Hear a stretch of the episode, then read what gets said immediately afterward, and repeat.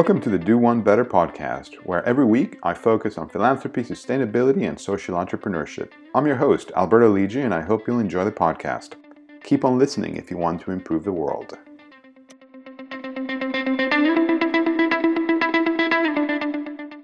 Hello, and welcome to the Do One Better podcast. I am Alberto Lidji, your host from London. And as many of our regular listeners know, the purpose of the podcast is to inspire global listeners to be more philanthropic, to act more sustainably, and to embrace social entrepreneurship. If we succeed in any of those fronts, you make us very, very happy indeed. Please do subscribe to the podcast. If you look at your iPhone, there's probably a little subscribe button. The same thing on your Android. If you do that, it helps our rankings, which means it gives us much broader and higher visibility. So when people are browsing for podcasts that are philanthropic, they will stumble onto us, and that would be great. I have um, Grant Gordon today as our distinguished guest. Uh, I've known Grant for a little while, but not terribly long. I think we met about a year, maybe a little bit longer than that, here in London at a uh, philanthropy conference. And we struck up a good rapport and stayed in touch. And Grant is a philanthropist. So today we're going to talk a little bit about his foundation, uh, why he does what he does, uh, the things that he's passionate about, and there's quite a few little very interesting areas that he's focused in that um, that I think would be useful for for our global listeners to uh, to be aware of. So, Grant, first of all, thank you very much for joining us today, and a, and a warm welcome. I'm delighted to to talk to you today, Alberto. Great to be on the podcast. Ah, great. Well, it's been a little while since you and I last met, so I'm uh, I'm happy that we're continuing the conversation. Tell me a little bit about about you. Who is Grant Gordon? Yes, I'd, I'd maybe like to. I sometimes think of my career in sort of three stages. Um, the first part was working early on in marketing sales within the context of a family business, our family business. And in my mid 40s, I left that and I sort of started, if you like, second part of my career, second career. Um, uh, and, and that's where I co founded my first non-profit venture, which was um, the Institute for Family Business. And it was really kind of during that time, during those times, that I started to sort of, first of all, to see philanthropy, but I was observing it a bit from a distance. I could see what was going on within my own family.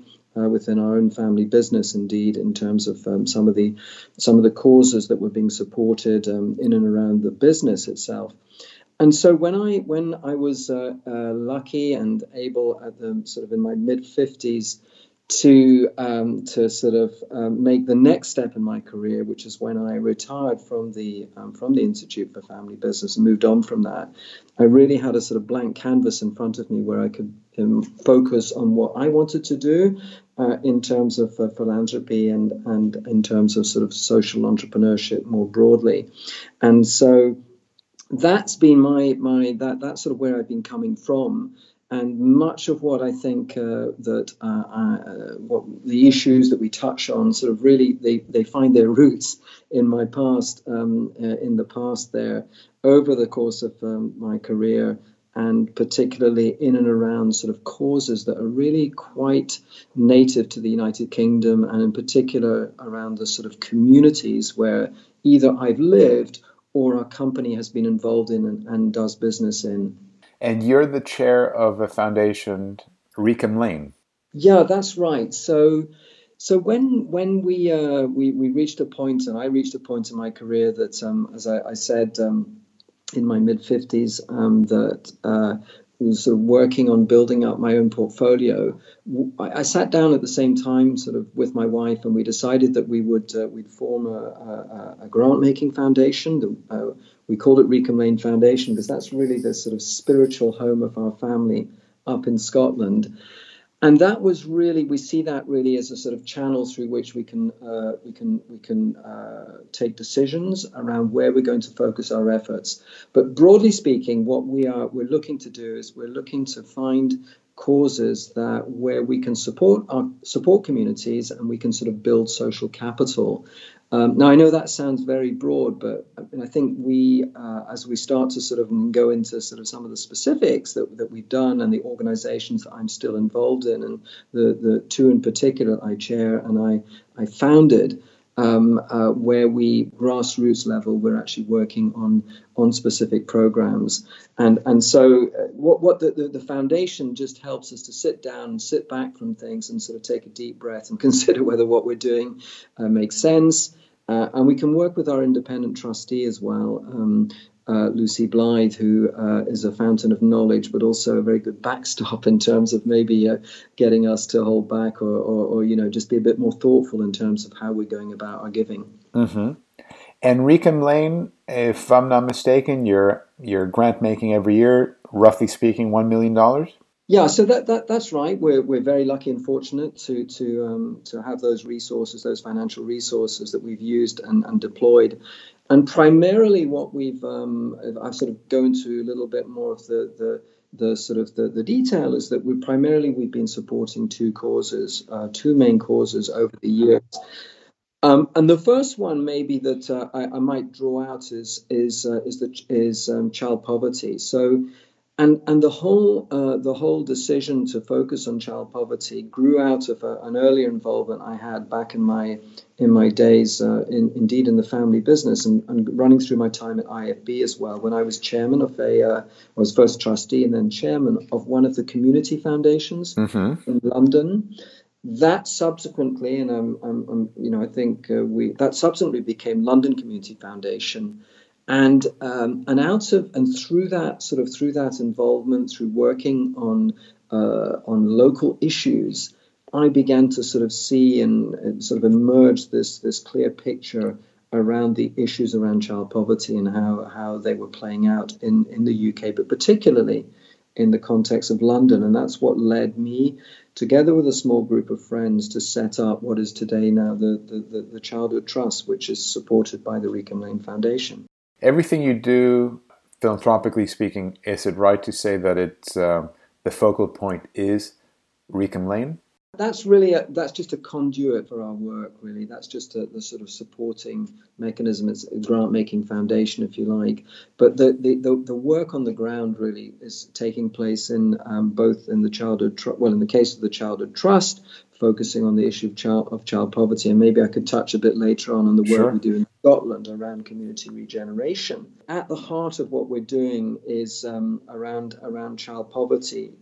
Is with the Childhood Trust is really working on a deep sort of uh, uh, you know very deep issue. Uh, um, and an issue that's not going away. In fact, I would say it's uh, it's actually growing in terms of the, the magnitude of the problem and the issues because of the scale of, um, of poverty, particularly in an urban context in the UK. Um, statistically, you know, something like 700,000 children whose life, uh, who are officially, um, who would be regarded as uh, being being viewed as, as being poor families or coming from poor families. So we, we, we what we set about through through the trust, through the childhood trust, is to do two things. One is to uh, is to support small and medium size uh, pro, uh, grant making organizations, charities, I should say, who are right there in the coal face, who are helping deliver practical, uh, emotional, and inspirational support to, to children. And on the other hand, and that's uh, we will give them funding, we'll give them some funding to help them in their activities and also help them to, to raise more funds using match fundraising tools but also the work we do around advocacy. So kind of trying to raise the raise awareness around around these issues. So that that in a, in a sort of nutshell is is what we've set about and what we do in um, in the trust. How did you um, first of all? How did you get into philanthropy in the sense of possibly a family decision, not just yours individually? I think all these things really are really go back to values and um, and I think I was brought up in a way, um, coming from a privileged background, that you know there's certain responsibilities that come with wealth, or we we, we have a phrase, you know, responsible ownership. Mm-hmm. And so I think in terms of our values, we felt we feel, you know, um, and I saw that, and particularly, I, I, I, think my uncle was a great exemplar of. Um, of, of kind of local philanthropy, and he there were particular causes that I knew he, you know, he, he indeed still feels very, very strongly about but, and supported.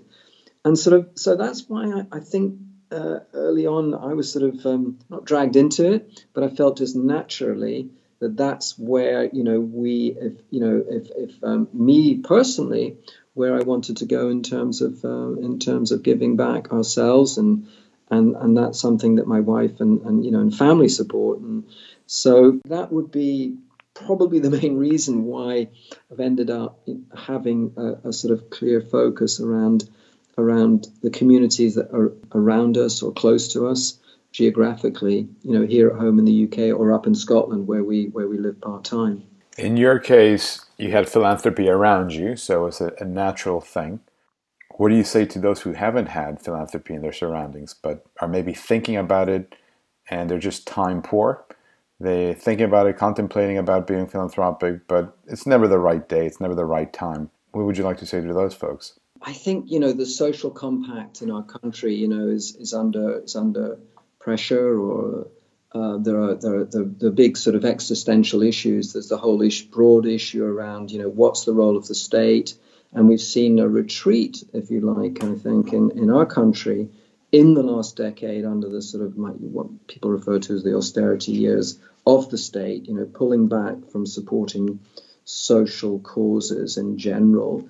Um, and and so there's that on the one hand. There's the whole broader issue. There's the broad issue of inequality, and so I think uh, I think you know okay you've got that in the background, but on the other hand, I would say as far as you know giving is concerned, I think people maybe um, can look at it as a way not only of um, you know addressing social issues, uh, environmental issues, or more broadly, you know, I, I look at this, you know, the sustainable development goals, you know, things mm-hmm. like big questions like, you know, obviously for us, the key one is probably poverty, but there, there are others too, like climate, you know, like uh, like education and so on. So I say to anybody there's, you know, is you know look around and see those issues and, and find something that you you know that you care about.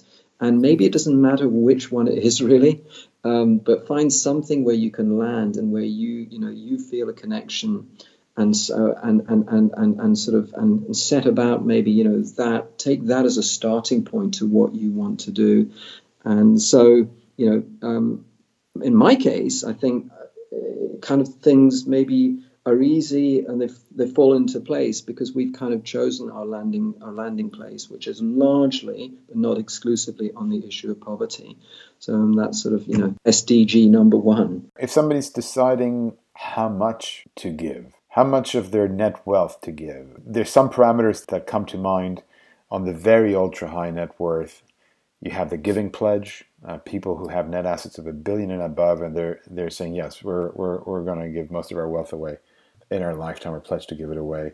Then you have other parameters such as foundations who might be required to have a, a given percentage of their net assets as a payout rate every year. So you could have a 5% payout rate that's happening at the foundation level. And um, is that a question aligned with how long is a piece of string, or are there certain frameworks and benchmarks that you have found useful when determining how much to, to give? I think it's it's such an important question to be asking. I do think that it's um, you know deep down it goes back to what your values are, and it's something that um, I think is a discussion which is in the context of is a good discussion to have in the context of your family.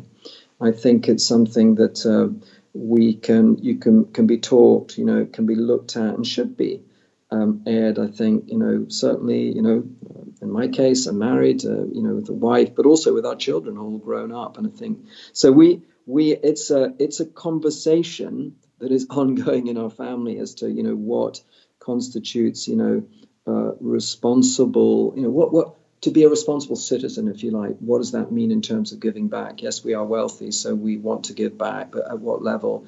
Um, I, I, think just having that conversation is the starting point, but I don't believe in, in any sort of, uh, you know, a fixed benchmark or, you know, or yeah, or necessarily, you know, feel feel obliged to sort of take some sort of pledge. I think it's it's it's it's it's in the action you take as an individual that I think you know we can be judged you know um, accordingly. Yeah. You have these family conversations entirely as family conversations? Do you ever avail yourself of a peer network or or advisory services? Or I'm curious again, what what are the options for a family, a high net worth family considering philanthropy? How do they start that conversation? How do they inform that conversation? There's two answers to that. One is at a personal level. I'm very lucky to to um, lucky to belong to a couple of networks uh, which are which are a good place to go and have sort of one-on-one conversations or group conversations. Uh, for me as an individual, the philanthropy workshop is one of them, and that's partly what led me to the second one, which is the Beacon Collaborative, because uh, um, my friend and uh, and, and, chair of the Beacon Collaborative, um, uh, Matthew Bowcock, you know, he's also a philanthropy workshop member. So, sort of, you know, it's, it's useful to have that sort of peer, those peers in philanthropy uh, we can talk to. Mm-hmm. But I think at the same time, and now I'm talking more for my family, I think we we we, we do believe in in, um, in in sort of helping to facilitate a discussion uh, uh, um, we, we're actually about to engage in a new discussion now around these issues about, you know, what constitutes responsible stewardship of wealth, and um, and and certainly, you know, to for that sort of exercise, I would always reach out to a third party, to somebody to help facilitate it, so that you can you know you can really um, in, ensure that you know you really draw those discussions out in a really sort of constructive way and um, and everybody's voice can be heard. So so I'm I'm I, I think that um, and there are those you know there certainly many professionals out there who are able to help people such as us and and who can bring in and share with you examples of other you know successful philanthropy maybe in in, in the sort of family context. Really interesting. The uh, the intergenerational element. What are some of those more marked differences between you and the next generation? Are they differences in terms of thematic areas that you want to support?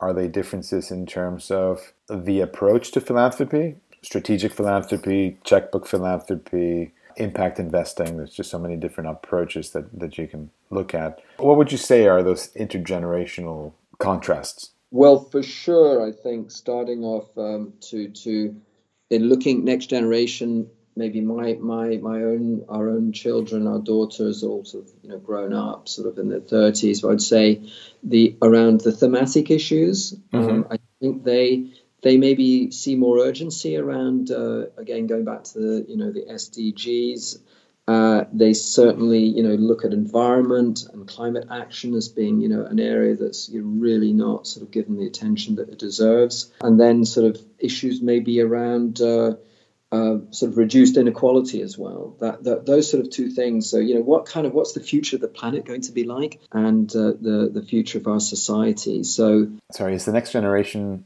very involved in the uh, in the foundation in the thematic areas that it supports?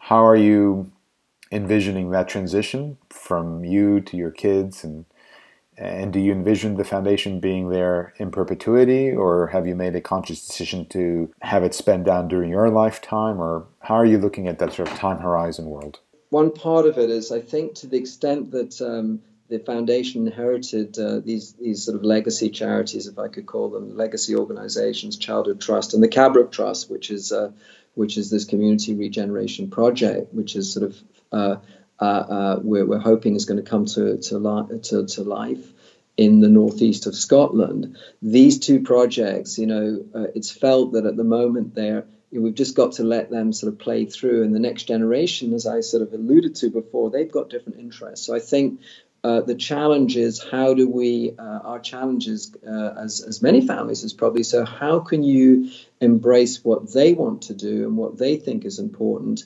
and and and provide them the freedom to do that. And I think so I think that's unfinished business in our family. Uh, and we we're we're going to work on that you know because uh, just because we have ideas of our own in terms of my generation, what we want to do and what we're already doing, and you know, they we have to I think uh, it's it's not really you know giving full justice to you know a not just you know everybody's passion but also to really the responsibility if I come back to that you know of how we're going to you know how we're going to use our wealth in, in a way that's sort of uh, that's responsible and is going to address you know some of these big issues. So uh, even if you know in, in, in, sort of global in sort of overall terms we're we're a small relatively small grant maker, but yeah we want to do the very best with what we've got. Now your foundation does not take unsolicited funding applications, correct? Yeah, I think I think that's right. I think. Uh, we don't tell me about why, why that is and and what do you um, how proactive are you in, in identifying then those funding opportunities? Because it, you know, granting out a million dollars a year is not a small feat. So you, you know, you have to uh, pay attention. So, tell me about your decision not to take on solicited applications, which is not unique. I mean, there are many foundations who take that approach, and then also your approach to identifying not just thematically, but those delivery partners. I think uh, very conscious that it's so uh, that we don't want to waste uh, time and effort on behalf of um, you know grantees or prospective grantees. So by saying you know that by by by sort of stating that as your policy, I think it I think it just helps in terms of uh, uh, uh you know uh, in terms of creating that sort of um, uh, barrier, if you like, in terms of um, you know in, in, terms of that that that policy. Uh, but but as to the question of how you then how you then sort of uh, how we would go about sort of evaluating new programs.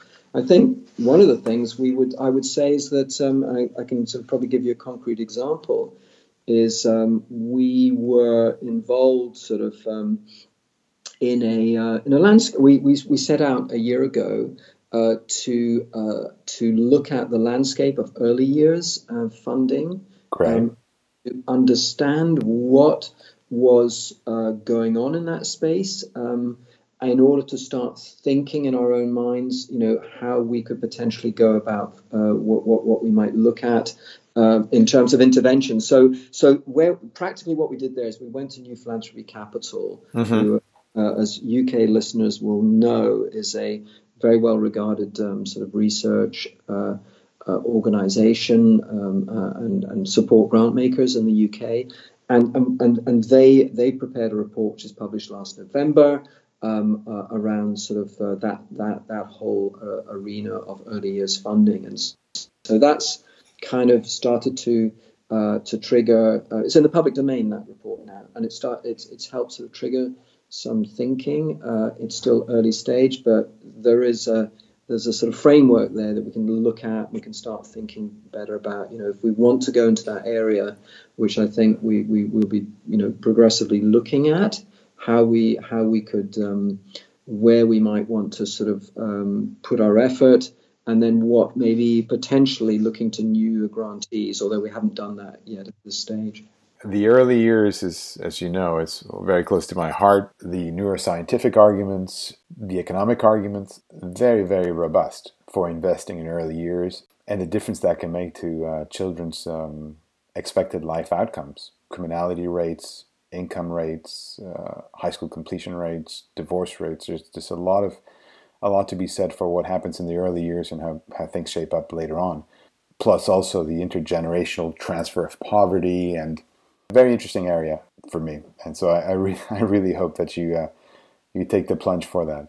Well, I hope so. I mean, I, we'll we'll, we'll um, uh, and and and I think that the beauty of uh, you know in, in, through that approach, through the through the work of sort of working with that sort of independent party, we sort of managed to put the word out there. So so we, we it's helped to open up some conversations with other funders. Mm-hmm. Uh, how they're looking at this issue, what their thoughts are around it, what they think the priorities should be. So I think that, you know, that for me, that's sort of music to my ears that wanting to have more discussions with other with other people who are looking at that issue and potentially looking to how, you know, you could join some of that up maybe through some sort of collaborative work. Um, so that that that that might be um, you know if something emerged in in, in that mm-hmm. way. I think you could you could see that you know even as a as a sort of not a particularly large uh, organization, but you know an organization with some resources, that those resources could perhaps be put to greater effect if uh, if you could work, you know, if you could find a way to work with other other like-minded um, foundations and, and um, grant makers. Do you do much by way of matched giving or, or getting involved with other philanthropists and saying, okay, we're going to tackle that specific uh, issue uh, or, or program and we're, we're going to do it jointly? Well, absolutely. I mean, but but in that context, uh, that that the whole strategy um, in the childhood trust is to has been to to uh, to work uh, um, with match match giving model. Mm-hmm. So the money that we have, uh, the programs that we've supported um, in the childhood trust, uh, largely are if, uh, should be viewed as sort of key money uh, to help um, charities um, provide them with a money that they can then use to go out and um, and uh, and leverage that money uh, through fundraising programs where they other donors can have their, their, their funding effectively doubled. So so we're we're we're we're very keen on on that whole you know the the whole t- the tool of match fundraising. Uh, some will argue that it's just pulling funding from one area to another, but I would say that you know we you know it's our job to make sure that you know and certainly in terms of poverty and child poverty that we can do our best for those organizations and help them and strengthen make them more sustainable to deliver their programs. So it, it's a very powerful tool and it works. Um, we we see we see it as being um, as being uh, a good way of working and, and has served the charities well the charities that we work with. Now you have a commercial background uh, not just philanthropy, but also in the commercial space, how much of that expertise is deployed in the philanthropic work? One thing that I uh, think is common to all sort of um, en- endeavors of, of the, this sort of nature is, um, is the importance of clarity around mission and also and the importance of the issue of leadership. So what I mean by that is, I think you know, uh, in if you take that into the context of a, of a non-profit, of a charity, I think as far as the trustees are concerned, you know, those are responsible really for you know for that organization. Is that you know getting heads together and getting those people uh, who are in your boardroom, you know, if you're the chair or you're just one of the trustees, making sure that people are aligned in terms of where that organization is is going, where it wants to go, and uh, uh, so so that that clarity is important because there'll be big decisions there'll be decisions you have to make and you've got to have a sort of you know you've got to have a bit of a lodestar in terms of you know how you're going to decide whether what you're going to do is right or wrong in terms of you know what what is the mission of that organization what it's trying to deliver.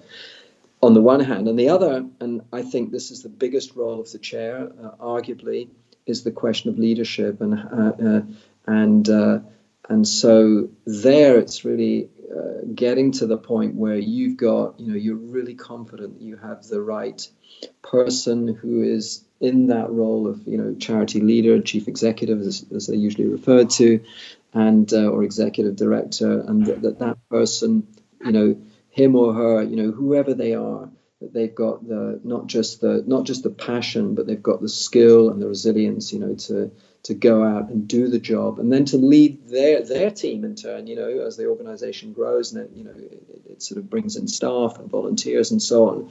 So i think um, that that has uh, i have um, I, I i i would say that that is whether you're in the world of business or whether you're in the world of nonprofit, I think those are just common issues. So uh, they're about you know organizational success and how can you deliver that. And um, entrepreneurial ventures that are more than just for profit, not shying away from having profitability, but that are are social enterprises. Do you see that much in the um, in the discourse amongst your peer network? I sense that that is becoming much more uh, I mean, it's already embedded into the world of a non-profit charity in the UK. Many, particularly the larger charities, they've got sort of trading arms and so on, and they, you know, so they have businesses uh, uh, that, that, you know, and they, they see, you know, trading income as an important part. But in, in what I do as well and what we do in our organizations, um, we we uh, we're trying to well we're, we're, one one area that we we're quite ambitious on is is um, uh, we, we've looked, um, we're looking now at the School for Social Enterprise, at their, at their Trade Up program, and that's a program that's about changing culture okay. within profit organizations and getting them to think more about uh, less as a grant locked organization and more as a trading, more in a commercial sort of trading mindset. And that's a cultural change. And uh, so, um, so, and they're, they're, they're doing that very successfully around the UK with their match uh, match uh, grant program. I believe Lloyd's Bank has been supporting that. So we're, we're going to trial that in uh, with our portfolio of, um, of charities in London um, um, with hopefully a dozen of them or t- 10 or so of them getting into that where where they're already where they can see where those organizations can see an, uh, a, a, way towards sort of trading so and that will just give them broader shoulders it will give them hopefully uh, where it works and we hope it will work give them um, you know give them uh, another leg to their stool in terms of sustainability you know make mm. them make make them more robust uh, uh, as as organizations. Yeah.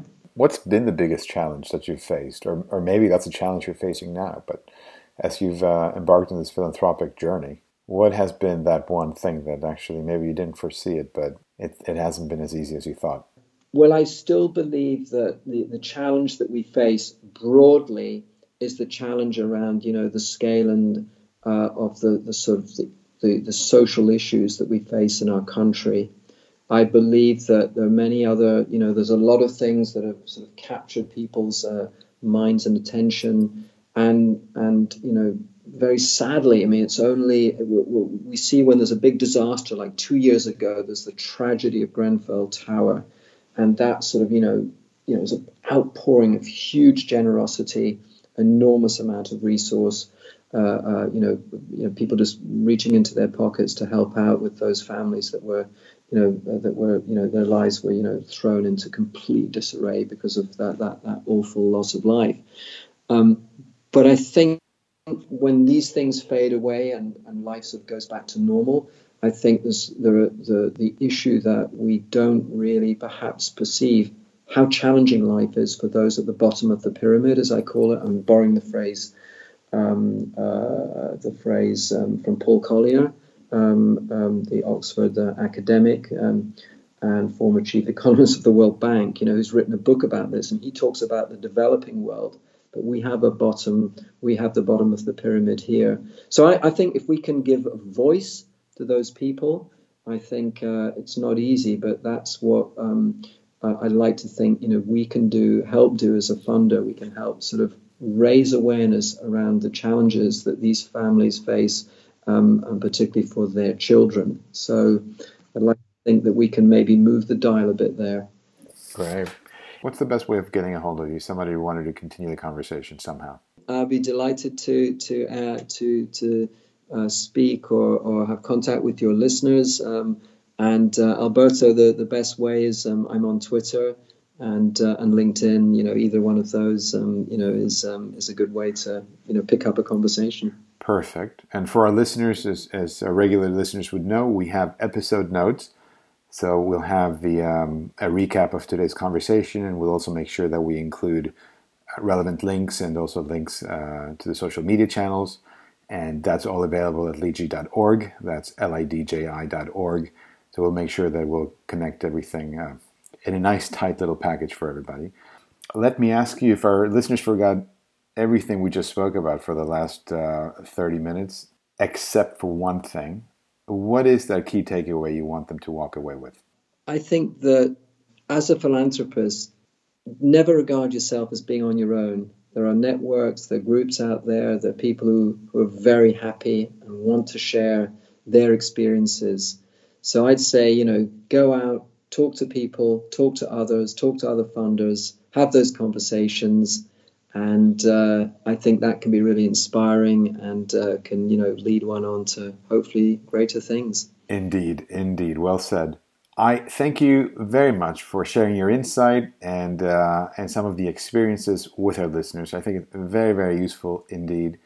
And for our listeners, do reach out to Grant if you have any questions or any points that you'd like to uh, to continue. Also, please do subscribe to the podcast. As I mentioned before, it makes a world of difference and it helps others find the show. So please do that. And Grant, a heartfelt um, uh, thank you for, for, for being with us this uh, this afternoon. It's been uh, it's been uh, enlightening. Alberto, it's a great pleasure. Thank you very much.